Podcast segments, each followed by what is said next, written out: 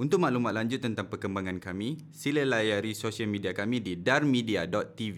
Bismillahirrahmanirrahim. Alhamdulillahirrabbilalamin. Wa bihi nasta'in ala umurud dunya wad-din, wassalatu wassalamu ala asyrafil anbiya wal mursalin, Sayyidina Muhammadin wa ala alihi wa sahbihi ajma'in, amma ba'du. Dalam pembahasan yang lalu, surat Al-Kahfi adalah salah satu surat yang diturunkan oleh Allah Subhanahu wa taala di kota Mekah. Oleh sebab itu dinamakan surat Makkiyah. Juga dijelaskan surat Makkiyah artinya adalah surat atau ayat yang diturunkan sebelum Nabi berhijrah. Dan ayat atau surat yang diturunkan selepas Nabi berhijrah dinamakan surat atau ayat Madaniyah. Saya jelaskan juga kenapa surat Al-Kahfi diberi nama surat Al-Kahfi. Setiap surat di dalam Al-Quran namanya adalah tauqifi, yakni ditentukan nama itu di zaman baginda Rasulullah SAW, dan penamaan surat dengan nama-nama tertentu mengandungi konten surat itu, hal yang terpenting di dalam kisah atau dalam surat itu adalah apa yang diambil menjadi nama kepada surat tersebut, walaupun nama itu bukan yang mendominan di dalam surat itu. Namun, karena hikmah yang dikehendaki oleh Allah melalui Rasulullah untuk kita memahaminya adalah melalui rahasia daripada nama pada surat. Seperti mana surat Al-Kahfi diberi nama surat Al-Kahfi adalah merujuk kepada cerita Ashabul Kahfi, walaupun di dalamnya ada cerita Nabi Musa, ada cerita Nabi Khidhir. Namun yang dipilih untuk menjadi nama kepada surat tersebut adalah tentang anak-anak muda Ashabul Kahfi yang meninggalkan kampung halamannya dan juga membela kepada agama. Ketika mereka teranjam, maka terpaksa mereka lari membawa agama dan bersembunyi di dalam gua, maka dinamakan surat ini dengan nama surat Al-Kahfi. Dan saya ceritakan juga asbab al Nuzul, kenapa surat ini diturunkan oleh Allah, apa sebab musababnya. Di dalam Al-Quran ada ayat dan surat yang turun ada sebab, ada ayat atau surat yang turun tanpa sebab. Kemudian saya jelaskan juga permulaan daripada surat Al-Kahfi dimulai dengan Alhamdulillah, mengandungi makna bahwasanya segala kepujian secara mutlak adalah miliknya Allah. Adapun segala sesuatu selain daripada Allah yang dipuji adalah kepujian itu tidak independen. Akan tetapi kepujian yang ada kepada selain daripada Allah adalah pemberian daripada Allah kepada sesuatu yang dipuji. Kalau pemandangan dipuji karena indahnya, yang mengindahkan pemandangan itu adalah Allah Subhanahu wa taala. Kalau seorang dipuji karena ilmunya, yang memberi ilmu kepada orang itu adalah Allah Subhanahu wa taala. Dengan demikian tidak ada sesiapa yang terpuji dengan sendirinya, melainkan dengan diberikan sesuatu oleh Allah yang dengannya ia dipuji. Yang kedua, arti Alhamdulillah adalah mempunyai maksud ta'lim daripada Allah, yakni pemberitahuan daripada Allah kepada hamba bagaimana cara memuji kepada Allah. Yang kalau tidak diberitahu cara memuji kepada Allah, maka tiadalah seseorang mampu memuji kepada Allah, disebabkan oleh karena keterbatasan akal untuk memahami hakikatnya Allah yang maha tinggi lagi maha terpuji. Maka tiadalah mampu akal itu meletakkan Allah tepat pada tempatnya, melainkan Allah sendiri yang mengetahui menempatkan zatnya yang maha agung. Oleh sebab yang demikian diajar oleh Allah cara memuji kepada Allah Subhanahu wa taala. Dan memuji kepada Allah Subhanahu wa taala disebabkan oleh karena nikmat yang diberikan oleh Allah Subhanahu wa taala.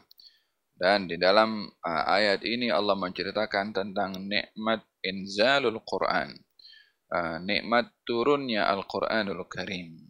Dan ini adalah merupakan satu nikmat yang besar bagi manusia, karena Al-Quran membimbing manusia. Al-Quran memandu hala tuju perjalanan manusia dalam hidup. Al-Quran yang menjelaskan bagaimana manusia mengenali kepada Allah Subhanahu wa Ta'ala. Maka nikmat penerangan ini adalah satu nikmat yang menyelamatkan kepada manusia, yang kalau tidak diturunkan Al-Quran maka tidak akan terpandu manusia. Oleh sebab itu menjadi pembahasan panjang lebar antara ulama, khususnya ahli falsafah, berkenaan dengan adakah akal ini sudah mencukupi dengan sendirinya untuk mengenali kepada Allah, ataupun masih memerlukan kepada panduan wahyu dari Allah Subhanahu wa Ta'ala melalui para rasul yang diutus oleh Allah Subhanahu wa Ta'ala. Ramai daripada ahli aqlaniyin, orang-orang yang berpandukan kepada akal fikiran, termasuk daripada golongan Al-Mu'tazilah, mengatakan kalau akal sudah memadai untuk mengenali Allah walaupun tanpa dibimbing oleh Al-Quran atau oleh wahyu. Dan sebahagian yang lain mengatakan Al-Quran atau akal fikiran memerlukan bimbingan daripada wahyu, dikarenakan keterbatasan akal untuk mengenali hakikatnya Allah Subhanahu wa Ta'ala tanpa dibimbing dengan Al-Quran, maka akal tidak akan terpandu. Maka pembahasan pada ayat yang pertama di sini adalah memperbahaskan tentang nikmat inzalul Quran, yakni nikmat diturunkannya Al-Quranul Karim kepada abdihi, yakni kepada hamba Allah, yang dimaksudkan adalah Nabi Muhammad sallallahu alaihi wa ala alihi wa sahbihi wasallam. Baik, ini pembahasan ringkasan daripada pembahasan yang lalu.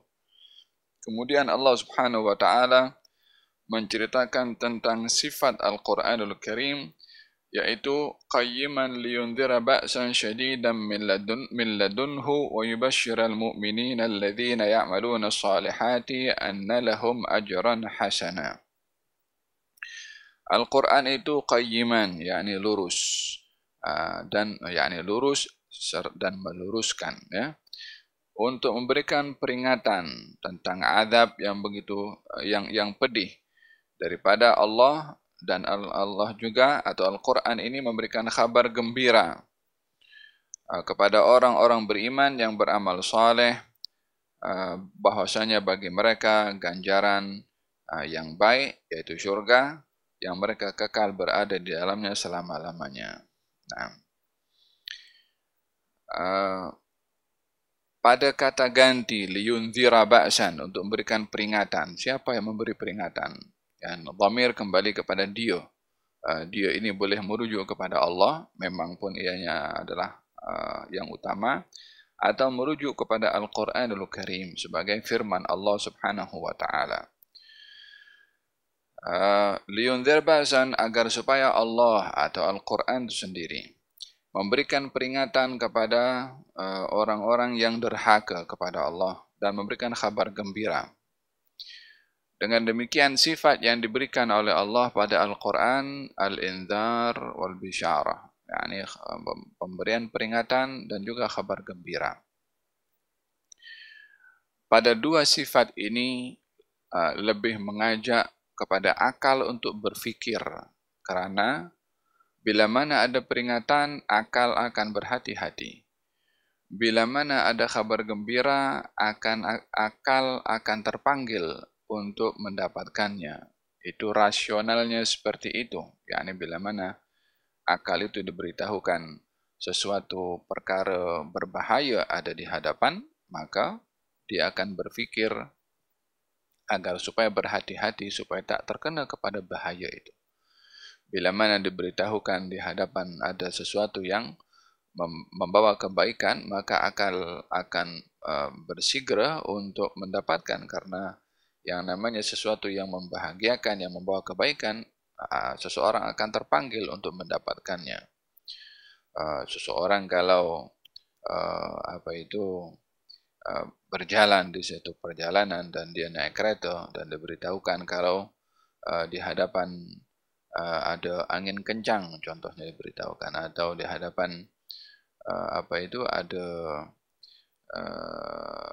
aksiden contohnya, maka dia akan cuba tekan brake itu. Kalau kita naik kereta, Waze bagi tahu hati-hati di hadapan ada aksiden contohnya, atau di hadapan ada jam contohnya. Maka dalam hal ini seseorang yang membawa kereta itu karena dapat peringatan, dia akan berhati-hati.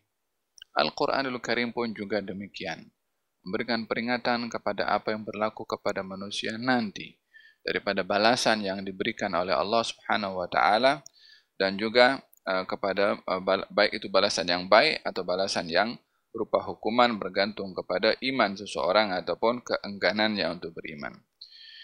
وَيُبَشِّرَ الْمُؤْمِنِينَ الَّذِينَ يَعْمَلُونَ الصَّالِحَاتِ, dan Al-Quran atau Allah Subhanahu wa Ta'ala memberikan kabar gembira kepada orang-orang yang beriman dan juga beramal saleh.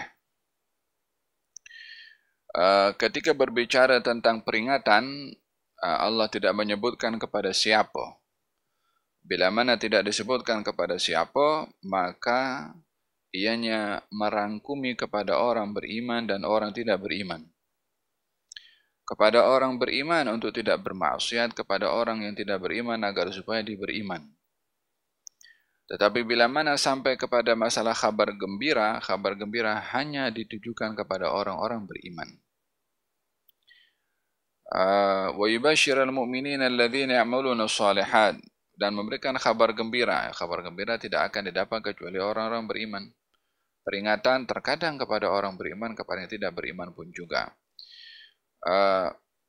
Diiringi oleh Allah pada ayat ini antara iman dan juga amal. Apa itu iman? Apa kaitannya dengan amal?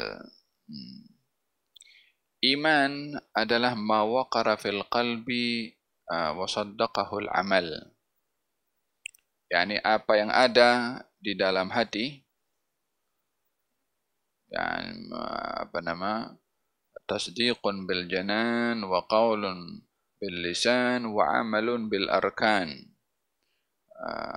Iman itu ma waqara fil qalbi, apa yang ada di dalam hati dan dibenarkan dengan amal.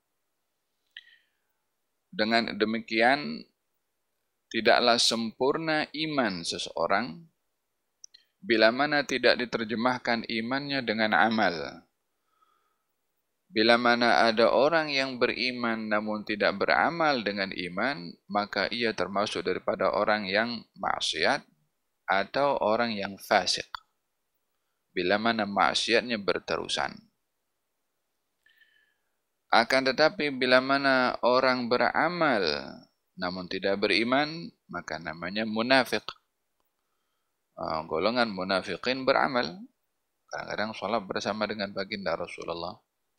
Terkadang keluar berjihad bersama dengan baginda Rasulullah, namun hatinya tidak beriman kepada baginda Rasulullah. Amalnya ada, imannya tidak ada. Maka ini adalah golongan orang munafik. Adapun orang yang beriman dengan iman sebenar antara kedua ini, bukan munafik dan bukan fasik. Siapa dia? Orang yang meyakini atau beriman kepada Allah, dan diterjemahkan imannya itu dengan mentaati perintah Allah Subhanahu wa Ta'ala dan juga meninggalkan larangannya. Oleh sebab itu, arti iman adalah apa yang diyakini di dalam hati dan diterjemahkan melalui perbuatan. Dengan kata lain, arti iman adalah tasdiqun bil janan, percaya dalam hati, wa qawlan bil arkan, berkata melalui lisan, yakni ikrar asyhadu an la ilaha illallah wa anna muhammadar rasulullah. Kemudian wa amalun bil arkan, dan berbuat dengan al arkan, arkan anggota badan, mata, telinga, kemudian lisan, kaki, tangan, kemaluan dan seterusnya, dan yang terpenting sekali adalah akal, pikiran di dalam digunakan untuk bertafakur, maka ianya adalah bahagian daripada amalun bil arkan, yakni mengamalkan dengan anggota tubuh badan. Oleh sebab yang demikian, antara kaitan iman dengan amal mempunyai kaitan yang sangat erat dan juga rapat. Yakni tiada sempurna iman tanpa amal. Lalu apa kaitan amal dengan iman untuk meraih kesempurnaan? Baginda Rasulullah SAW beliau bersabda, al-imanu yazidu wa yanqus. Iman itu boleh bertambah dan boleh berkurang. Imannya ada, namun boleh bertambah, boleh berkurang. Yakni bertambah dengan amal soleh dan akan berkurang dengan amal maksiat. Dengan semakin banyak amal soleh yang dilakukan, akan semakin iman itu bersinar, akan semakin iman itu menguat, sehingga kekuatan iman akan, yakni punca ketinggian kekuatan iman adalah sampai kepada keyakinan yang mutlak. Al-imanu al-yaqin huwal imanu kulluh. Keyakinan itu adalah punca keimanan secara keseluruhan. Adapun iman itu akan berkurang dengan perbuatan maksiat. Yani bila mana seorang beriman namun bermaksiat, maka akan semakin tidak dilihat kekuatan iman itu, sehingga banyak berbuat maksiat dan tidak merasa bersalah berbuat maksiat. Ianya adalah menunjukkan semakin tipisnya itu iman. Namun bagi orang beriman bila mana ianya banyak beramal, kalau tergelincir berbuat maksiat, maka mudah untuk menyalahkan dirinya, menegur kepada dirinya, segera untuk insaf, segera bertaubat. Hadza keimanan seseorang yang kuat. Ya, keimanan bukan bermakna seseorang beriman dan beramal soleh tak mungkin berbuat maksiat. Tidak. Al-insan mahalul khata' wa nisyan. Kullu bani Adam khata' wa khairul khata'in at-tawwabun. Setiap anak Adam itu tergelincir kepada kesalahan, dan sebaik-baik orang bersalah adalah orang-orang yang bertaubat. Iman yang kuat kepada seseorang bila mana tergelincir melakukan salah dan silap serta dosa, dia segera insaf, dia segera sedar, dia segera bermuhasabah, dia segera bertaubat kepada Allah, menyesal akan perbuatannya. Iman bila mana tipis adalah bila mana berbuat maksiat tidak merasa bersalah, atau bila mana berbuat maksiat mencari-cari sebab untuk membela dan membenarkan diri sendiri. Iman yang tipis adalah bila mana berbuat maksiat tidak menyesal dengan perbuatan maksiatnya dan tidak bertaubat dengan segera, sehingga dengan demikian mudah baginya berbuat maksiat dan tidak merasa bersalah ketika berbuat maksiat. Dan ini adalah amat berbahaya bagi seseorang yang kalau berbuat salah, berbuat maksiat, tidak merasa menyesal dan tidak merasa berbuat salah. Wa yubashshirul mu'minina alladhina amiluna salihati, dan memberi kabar gembira kepada orang-orang beriman, yaitu mereka yang beramal saleh. Anna lahum ajran hasana, bahwasanya bagi mereka ajran, balasan, ganjaran hasana yang baik, makithina fihi abada, dan ia kekal berada di dalamnya, yakni yang dimaksudkan adalah berada di dalam syurga. Wa yunziral ladzina qalu ittakhadallahu walada, dan Allah memberikan peringatan atau Al-Quran memberikan peringatan kepada orang-orang yang berkata bahwasanya Allah menjadikan untuknya, yakni untuk Allah, walada, anak.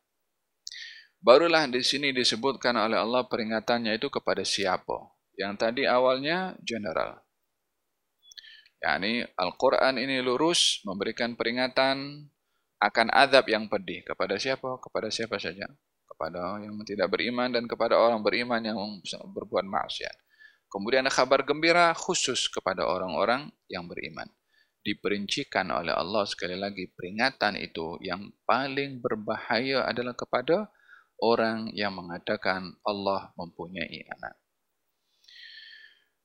Ianya adalah memberikan penjelasan tentang darajatul dzunub, darjat-darjatnya dosa. Dosa ini ada beberapa darajat. Ada dosa besar, ada dosa kecil, Dan dosa kecil ini ada darajat. Ada dosa kecil yang dapat dihapuskan dengan perbuatan amal soleh. Ada dosa kecil yang dihapuskan dengan dugaan dan musibah. Sehingga adanya musibah menjadi penghapus dosa. Adanya amal soleh menjadi penghapus dosa. Namun di situ ada dosa besar yang tidak dapat dihapuskan kecuali dengan bertaubat. Dan dosa-dosa besar ini ada macam-macam juga. Yang tertinggi sekali daripada dosa yang paling besar adalah syirik kepada Allah Subhanahu wa taala atau menisbahkan kepada Allah Subhanahu wa taala anak, dan ini adalah merupakan perkataan yang amat berbahaya kepada Allah Subhanahu wa taala karena menyentuh tentang keimanan dan akidah. Dosa yang dilakukan oleh tubuh badan tidak lebih berat berbandingkan dosa syirik kepada Allah yang dilakukan oleh hati. Oleh hadza di dalam dalam Al-Quranul Karim, Allah Subhanahu wa taala menceritakan tentang dosa-dosa besar. Alladzina yashtaribuna kabairal itsmi wal fawahisha illal lamam. Ya, mereka itu yakni orang-orang yang diberi ganjaran oleh Allah Subhanahu wa taala dengan ganjaran syurga adalah orang-orang yang menjauhkan dirinya daripada dosa-dosa besar dan perbuatan-perbuatan kekejian, dosa yang keji, illal lamam, kecuali mereka ketika tergelincir dengan dosa-dosa kecil dan dimaafkan oleh Allah Subhanahu wa taala, mereka itu termasuk daripada orang-orang yang menjadi calon penghuni syurga. Dalam hadis Nabi Muhammad SAW ditanya, "Ya Rasulullah, dosa apa yang paling besar?"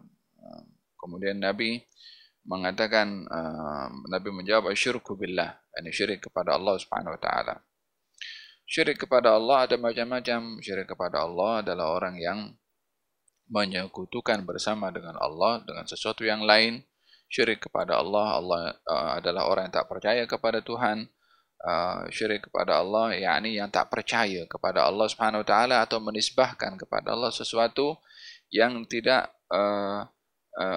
menisbahkan kepada Allah sesuatu yang menjejaskan kesucian dan serta ketuhanan Allah Subhanahu wa taala, seperti menisbahkan kepada Allah anak.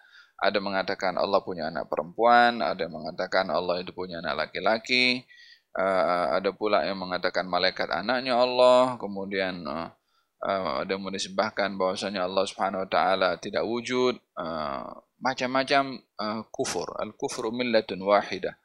Kekufuran itu satu kepercayaan, yakni apapun namanya kekufuran, baik itu percaya Tuhan dengan menyekutukan atau sama sekali tak percaya Tuhan seperti golongan etis, adalah satu kepercayaan, yakni satu kepercayaan yang kufur, yang menyalahi keimanan kepada Allah Subhanahu wa taala.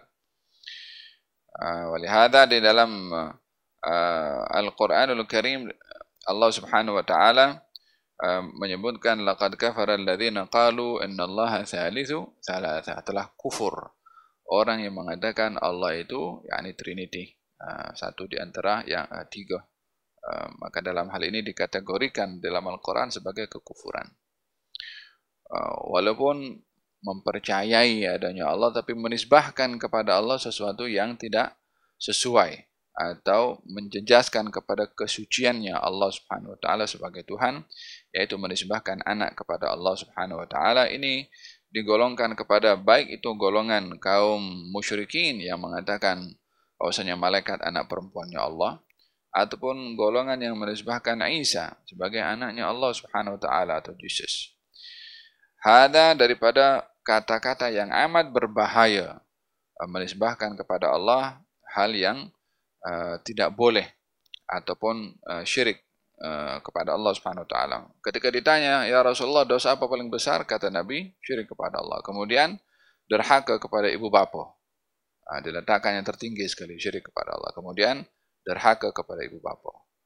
Kemudian Nabi masa itu sedang bersandar Dan Nabi menegakkan seperti ini. Wa syahadatiz zur, wa syahadatiz zur, wa syahadatiz zur. Saksi palsu, saksi palsu, saksi palsu. Ini kesaksian orang yang bersaksi dengan dibeli. Bagi duit bersaksi. Bersaksi benar atau tak benar bergantung kepada kasih duit kepada dia. Nah, kalau bagi duit suruh mengaku, enggak mengaku padahal tak buat.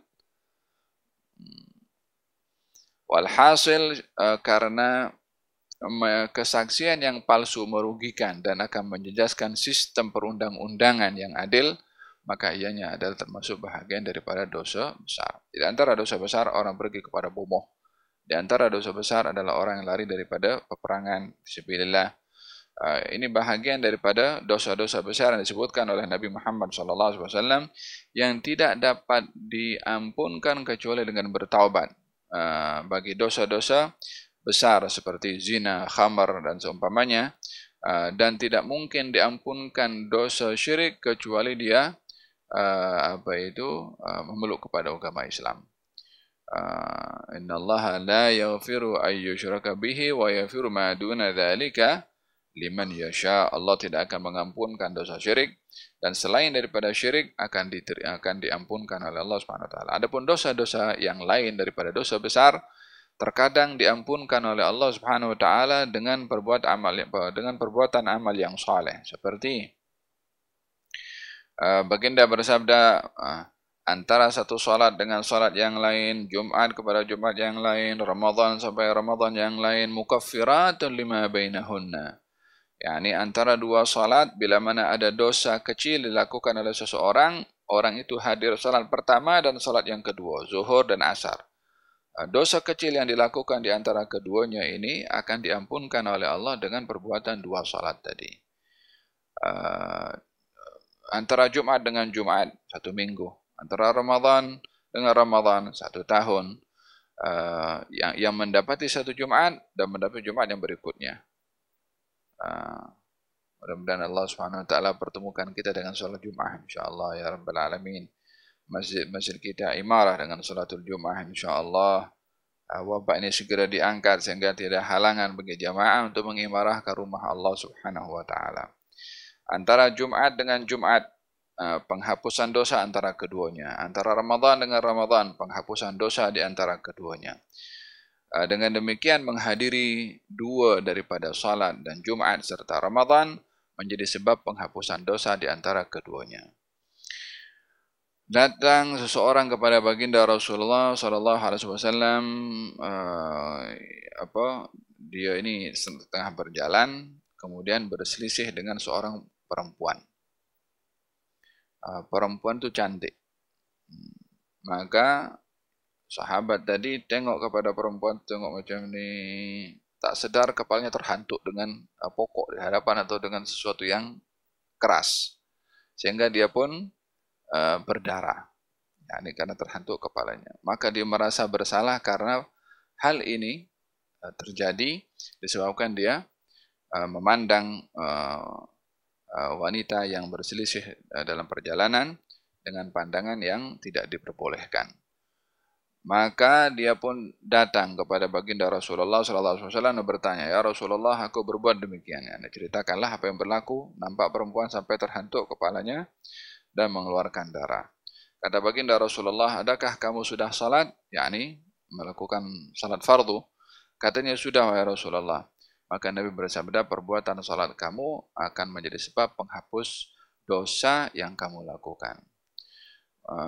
Bukankah di dalam Al-Quran Nabi kemudian membacakan ayat innal hasanat yudhibnas sayyiat, sesungguhnya perbuatan-perbuatan baik menjadi sebab penghapus kesalahan-kesalahan. Jadi maksudkan kesalahan di sini adalah kesalahan yang kecil.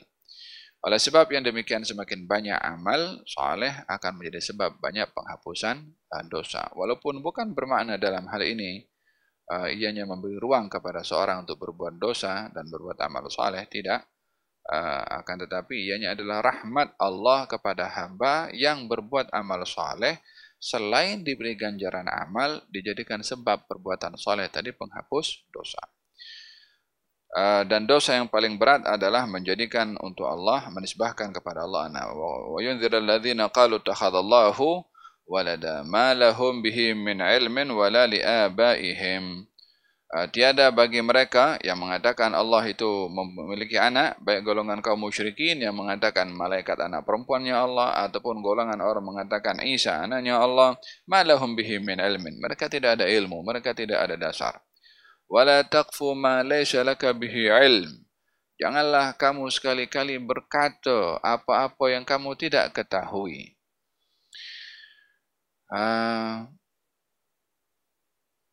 In yattabi'una illa adh-dhanna wa ma tahwal anfus, mereka hanya mengikuti prasangka dan juga mengikuti hawa nafsu. Sebahagian daripada orang berani berbicara tanpa ilmu, ataupun berbicara mengikut prasangka, ataupun berbicara dengan mengikut kepada kehendak hawa nafsu. Sumbernya imma jahil, wa imma prasangka, wa imma mengikut hawa nafsu. Yang ketiga-tiganya ini tidak layak untuk menjadi sandaran ilmu, karena ilmu tidak dapat diambil kecuali daripada sumber yang otentik, yang original, yang pasti. Walihada wala taqfu ma laysa laka bihi ilm, jangan kamu sekali-kali berbicara apa yang kamu tidak ketahui. Dan setiap perkataan yang keluar akan ada pertanggungjawaban di hadapan Allah Subhanahu wa taala. Seperti mana dilarang seseorang berbicara tanpa ilmu, dilarang juga seorang untuk tidak menyampaikan kebenaran dengan ilmu yang ada padanya. Yani yang tak punya ilmu jangan bercakap, yang punya ilmu jangan takut untuk bercakap. Dalam hadis Nabi Muhammad SAW, "Man katama ilman", orang yang dia menyembunyikan ilmu yang benar, "Al-jamahullahu bilijamin min nar", akan diletakkan lijam. Lijam itu besi yang diletakkan di mulut kuda, bila mana nak digerakkan dengan kendalinya. Seorang yang menyembunyikan kebenaran akan diletakkan besi itu di mulutnya daripada api neraka, disebabkan oleh karena menyembunyikan kebenaran yang sepatutnya bagi kewajiban baginya untuk menyampaikan dengan lisannya.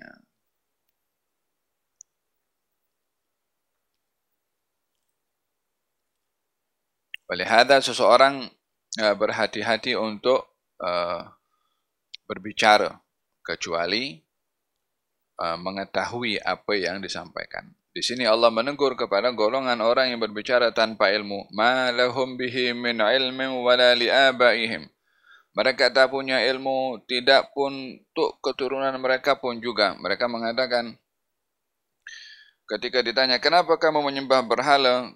Mereka mengatakan, "Wajadna aba'ana", kami dapati tok nenek moyang kami buat macam ni, kami pun buat juga. Sama juga dengan mereka yang mengatakan malaikat anak perempuan Allah, kenapa kamu berkata demikian? Tok nenek moyang kami cakap macam tu.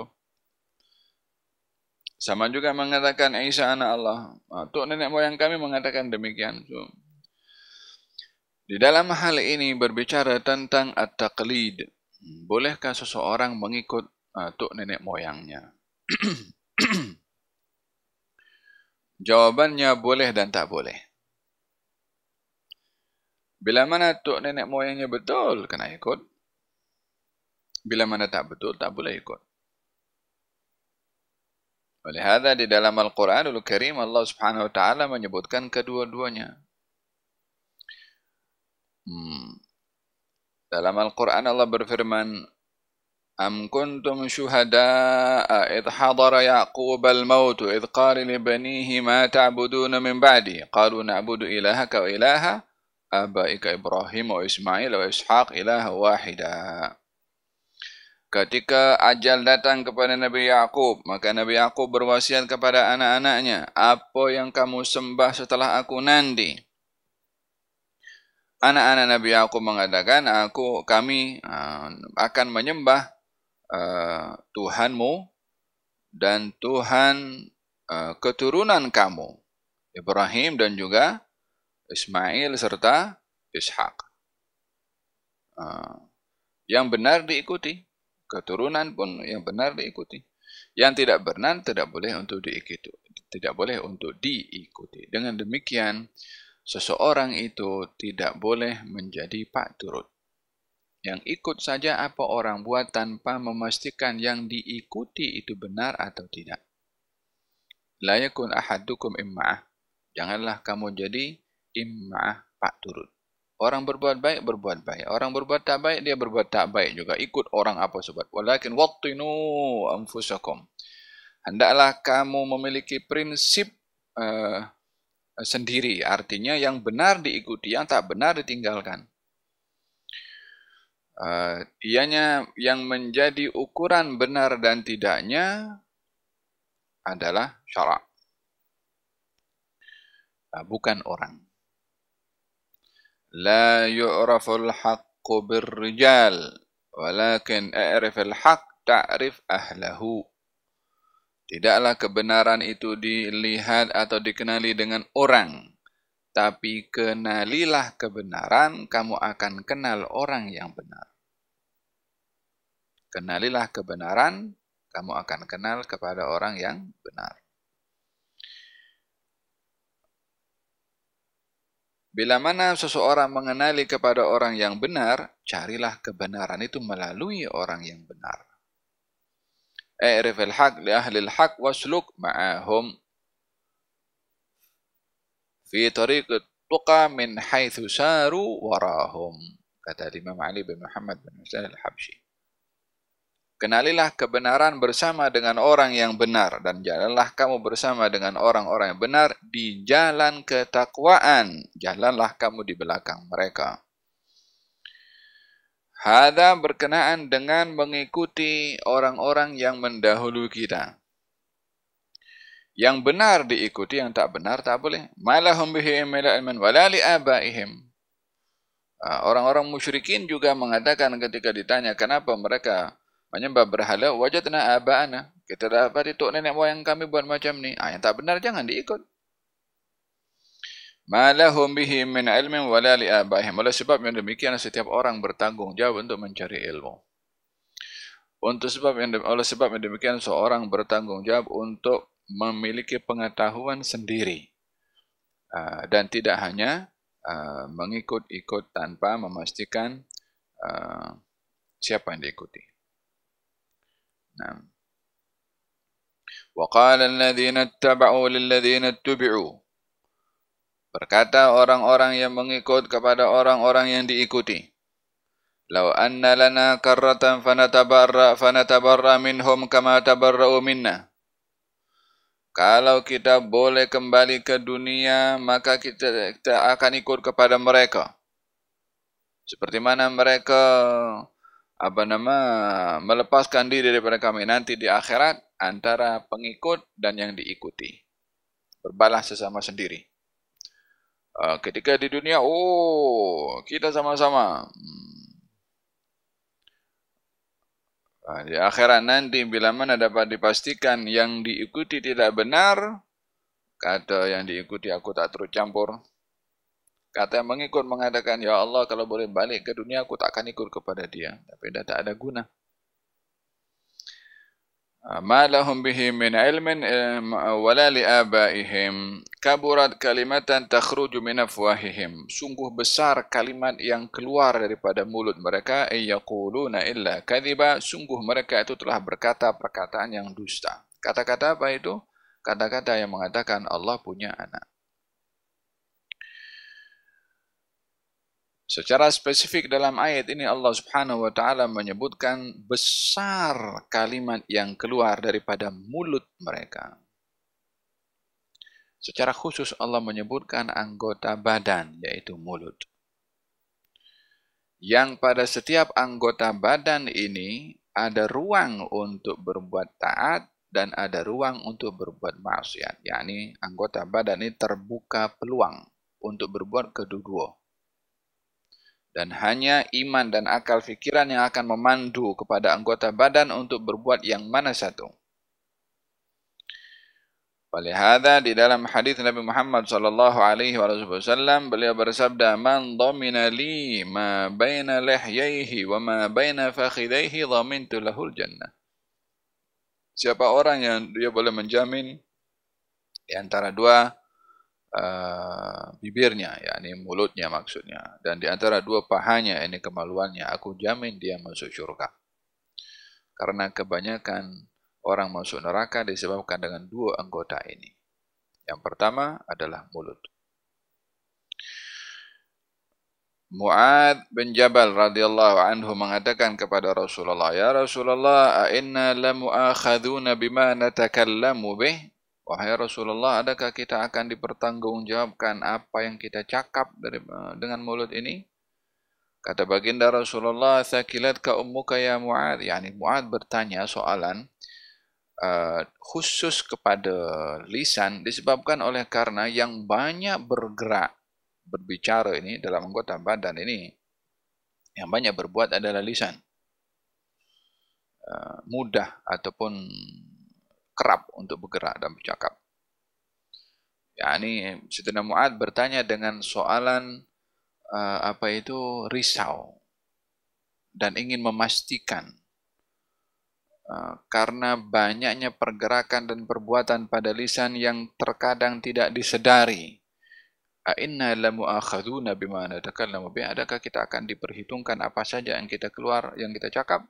Kata baginda Rasulullah, "Thaqilatka ummuka ya Mu'adh, wa hal yakubbun nas ala manakhirihim wa fi riwaya ala ru'usihim illa hasaidu al-sinatihim." Wahai Mu'adh, orang itu nanti akan dicampakkan ke dalam neraka mulu daripada kepalanya dulu. Dalam riwayat yang lain, hidungnya dulu, disebabkan perbuatan lisan mereka sendiri.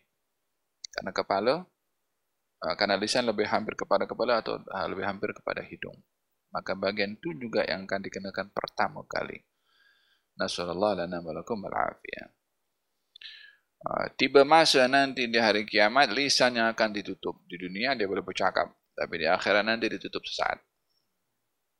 Al-yawma nakhtimu ala afwahihim, wa tukallimuna aydihim, wa tashhadu arjuluhum bima kanu yaksibun. Hari ini kami tutup mulut-mulut. Lisan tak boleh bercakap. Yang bercakap, tangan bercakap, kaki bercakap, semua anggota badan bercakap. Selepas semua anggota badan bercakap, baru lisan bercakap. Apa katanya? Lima syahidtum alaina. Kulit, kenapa engkau cerita semua benda yang kita buat ketika di dunia? Di dunia kulit tak bercakap, tangan tak bercakap, kaki tak bercakap, kemaluan tak bercakap. Tapi nanti di akhirat semua akan bercakap. Lisan dihalang untuk bercakap. Bila mana semua anggota badan sudah bercakap, baru lisan bercakap balik. Dia marah lagi. Lisan. Marah kepada siapa? Marah kepada anggota badannya sendiri. Walhasil manusia bergaduh dengan dirinya sendiri. وَقَالُوا لِجُلُودِهِمْ لِمَا شَهِدْتُمْ عَلَيْنَا. Kenapa wahai kulit engkau membawa saksi yang membawa hukuman kepada kami? Kulit pun bercakap jauh kepada lisan. أَنْتَقَنَ اللَّهَ الَّذِي أَنْتَقَ كُلَّ شَيْءٍ. Allah yang menjadikan kami bercakap. La ilaha illallah. Walihada, seseorang yang memiliki iman yang tinggi kepada Allah subhanahu wa ta'ala, dia akan malu kepada Allah karena selalu dipantau, dan malu kepada diri sendiri karena anggota badan ini yang kita gunakan untuk bermaksiat. Hari ini dia boleh ikut. Ini tangan. Kalau tidak ditazkhir ala Allah, ikut apa yang kita nak, mungkin tangan ini tampar kita sendiri. Tapi hari ini nanti dia akan bercakap yang sebenarnya apa yang dilakukan. Tangan, kaki pun juga begitu. Di dunia dia ikut apa kita cakap, apa kita nak. Dia taat. Ini bahaya daripada lisan. Ihfad lisanaka ayyuhal insan, la yaldaghannaka innahu thu'ban. Kam fil magabir min gatilin lisanihi, kanat takhafuhu liga'ahu syuj'anu. Jaga lisan kamu, wahai insan, wahai manusia. Jangan sampai dia menyengat, menggigit kepada kamu. Sesungguhnya dia umpama ular. Berapa ramai orang yang mati disebabkan lisannya sendiri. Masa hidupnya ditakuti oleh ramai orang. Yang membunuh, akhirnya lisannya sendiri salah bercakap. Faham dong? Dengan demikian anggota badan ini berpeluang untuk melakukan kebaikan dan juga melakukan kemaksiatan, waliyadzubillah. Maksiatnya lisan dusta, maksiatnya lisan menipu, maksiatnya lisan mengumpat, maksiatnya lisan mengadu domba, Taatnya lisan zikrullah. Taatnya lisan jujur. Taatnya lisan membaca Al-Quran. Taatnya lisan menasihati orang. Taatnya lisan menghibur perasaan orang yang susah. Ada bahagian daripada perbuatan taat pada lisan. Demikian juga mata. Ada perbuatan maksiat dan juga ada dosa. Demikian telinga. Walihada, manusia hendaklah lebih banyak menyibukkan tentang anggota badannya sendiri, berbandingkan kepada sibuk apa yang dilakukan oleh orang lain. Ma lahum bihi min ilmi wala liabaihim kaburat kalimatan takhruju min afwahihim yaquluna illa kadhiba. Sungguh mereka itu berkata dengan perkataan yang dusta. Apa sebab dusta? Sebab berbicara tanpa dasar ilmu.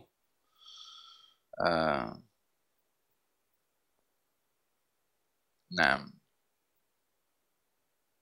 فَلَعَلَّكَ بَاخِعٌ نَفْسَكَ عَلَىٰ آثَارِهِمْ إِنْ لَمْ يُؤْمِنُوا بِهَذَا الْحَدِيثِ أَسَفًا. فَلَعَلَّكَ بَاخِعٌ نَفْسَكَ عَلَىٰ آثَارِهِمْ. Yani, ayat ini menceritakan tentang keadaan Rasulullah SAW ketika dakwahnya ditolak oleh masyarakat Mekah. Pada satu ketika dahulu, Nabi seakan-akan hampir membinasakan dirinya sendiri ketika menyikapi orang-orang di Mekah yang enggan untuk beriman karena Nabi kekesalan atau karena sikap mereka itu yang membuat Nabi kecewa. Ayat ini menggambarkan tentang kasih sayangnya Nabi yang amat luar biasa, sehingga usahanya itu tak terhenti untuk berdakwah, mengajak kepada masyarakat Mekah untuk beriman kepada Allah Subhanahu wa Ta'ala, agar supaya terselamat daripada azab yang tadi dijelaskan bahwasanya Al-Quran adalah memberi peringatan tentang azab yang pedih nanti di akhirat bila mana enggan untuk beriman. Maka Nabi ingin sangat mereka ini beriman supaya terselamat daripada azab, sehingga usaha Nabi untuk memberi hidayah kepada mereka untuk beriman dan terselamat daripada azab, usaha itu hampir sahaja membinasakan Nabi Muhammad SAW. Yani, Nabi mengeluarkan segala tenaga yang ada kepadanya, fikirannya, semuanya, sehingga hal yang sedemikian hampir akan memudaratkan kepada baginda sendiri. Dan hal ini biasanya adalah muncul daripada rasa belas kasihan yang tinggi, yang dalam, sehingga mempunyai keinginan yang luar biasa untuk menyelamatkan orang yang disayang. Walihada, seorang ibu, dia akan berusaha apa saja yang dia mampu untuk kebaikan anaknya. Sehingga ibu itu akan sedih bila mana apa-apa berlaku yang tidak diinginkan berlaku kepada anaknya, walaupun tidak mengenai kepada ibunya, tapi mengenai kepada anaknya, ibu yang akan sedih. Dan ini adalah suatu belas kasihan dan rahmat yang luar biasa diletakkan oleh Allah kepada seorang ibu atau kepada orang tua secara umumnya. Oleh sebab yang demikian, baginda Rasulullah SAW menginginkan agar supaya semua umatnya terselamat daripada hukuman tersebut, sehingga usahanya bersungguh-sungguh dan hampir memudaratkan kepada baginda sendiri. Maka diingatkan oleh Allah Subhanahu Wa Taala, "Fala'allaka baakhi'un nafsaka", dan adakah engkau akan membinasakan diri engkau, wahai Rasulullah Muhammad, ala atharihim, atas perbuatan mereka, golongan orang-orang yang enggan untuk beriman, illam yu'minu, kalau mereka tidak beriman, bihadzal hadithi, dengan hadis ini, yakni Al-Quran, asafa, sebagai kekecewaan daripada engkau terhadap sikap mereka. Nah, dalam hadis Nabi Muhammad SAW, beliau ketika dalam dakwahnya, kan, kalau kita melihat di dalam Al-Quranul Karim gambaran gambaran Nabi Nuh ketika berdakwah. Qala rabbi inni da'autu qaumi layla wa nahara wa lam yazidhum du'ai illa firara Wa inni kullama da'autuhum litaghfira lahum ja'alu asabi'ahum fi adhanihim wastaghshaw thiyabahum wa asarru wastakbaru istikbara thumma inni da'autuhum jihara thumma inni a'lantu lahum wa asrartu lahum israra faqultu astaghfiru rabbakum innahu kana ghaffara. Ya Allah, aku ajak mereka ini untuk beriman kepada Engkau pagi dan malam juga. Aku setiap berkata kepada mereka, berdakwah kepada mereka, mereka meletakkan jari jemari dalam lubang telinga mereka, menutup, tak mau dengar apa yang aku sampaikan kepada mereka. Aku dakwah kepada mereka terang-terang, aku dakwah kepada mereka senyap-senyap, aku ajak mereka beristighfar. Yakni nak menunjukkan usaha yang maksimum diberikan oleh para anbiya, dicurahkan oleh para anbiya untuk mengajak kepada umatnya supaya beriman, namun mereka enggan.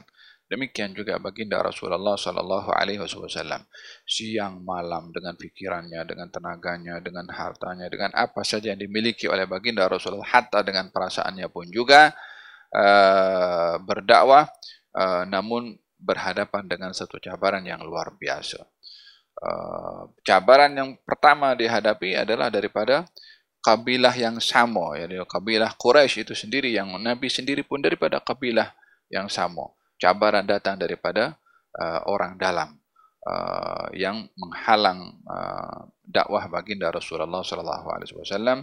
Namun Nabi berusaha, ya bani fulan, ya bani fulan, ya bani fulan, sampai ketika ada satu jenazah meninggal dunia, kemudian Nabi pun berdiri. Kemudian, ya Rasulullah, itu jenazah orang Yahudi. Kata baginda Rasulullah, nafsun tafalladat minni ilan nar. Dan satu nyawa terlepas daripada genggaman aku menuju ke neraka. Disesali atau dikasihani oleh baginda Rasulullah SAW, andailah boleh dia beriman dan masuk syurga. Kata baginda Rasulullah SAW, ianya menggambarkan bagaimana rahmat yang begitu tinggi tercurah oleh baginda Rasulullah terhadap umatnya. Itulah daripada firman Allah Subhanahu wa taala, wa ma arsalnaka illa rahmatan lil alamin innama ana rahmatun muhda. Kata Nabi, sungguhnya saya adalah rahmat yang dihadiahkan oleh Allah Subhanahu wa taala kepada kamu. Beliau adalah yang memiliki rahmat, belas kasihan melebihi daripada belas kasihan kita terhadap diri kita sendiri, melebihi daripada belas kasihan orang tua kepada anaknya. Beliau yang lebih mengasihi adalah Nabi Muhammad sallallahu alaihi wasallam. Semoga Allah mengangkat darjat baginda Rasulullah sallallahu alaihi wasallam yang sudah menyampaikan kepada kita firman-firman Allah dan sabda-sabdanya baginda Rasulullah sendiri untuk membawa kebaikan kepada kita di dunia dan juga di akhirat. Mudah-mudahan Allah memberikan ganjaran yang tinggi kepada baginda Rasulullah, sebaik-baik ganjaran yang diberikan oleh Allah kepada Nabi, para anbiya yang telah berkhidmat berdakwah terhadap umatnya. Jazallahu anna sayyidina Muhammadan sallallahu alaihi wa alihi wasallam khaira. Jazallahu anna sayyidina Muhammadan sallallahu alaihi wasallam wa ahlihi. Jazallahu anna sayyidina Muhammadan sallallahu alaihi wasallam afdala ma jaza nabiyyan an ummati. Wallahu ta'ala alam bisawab. Mudah-mudahan ada manfaatnya, dan kita akan sambung pada pertemuan yang akan datang, ayat yang ke-7 insyaAllah. Allahumma hdina bihudak wa janna mimman yusaru fi ridak wa la tuwallina waliyan siwak wa la tajanna mimman khalafa amraka wa asak wa hasbunallahu wa ni'mal wakil wa la hawla wa la quwata illa billahil aliyyil azim.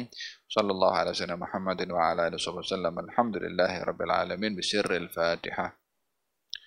ما شاء الله. بسم الله الرحمن الرحيم.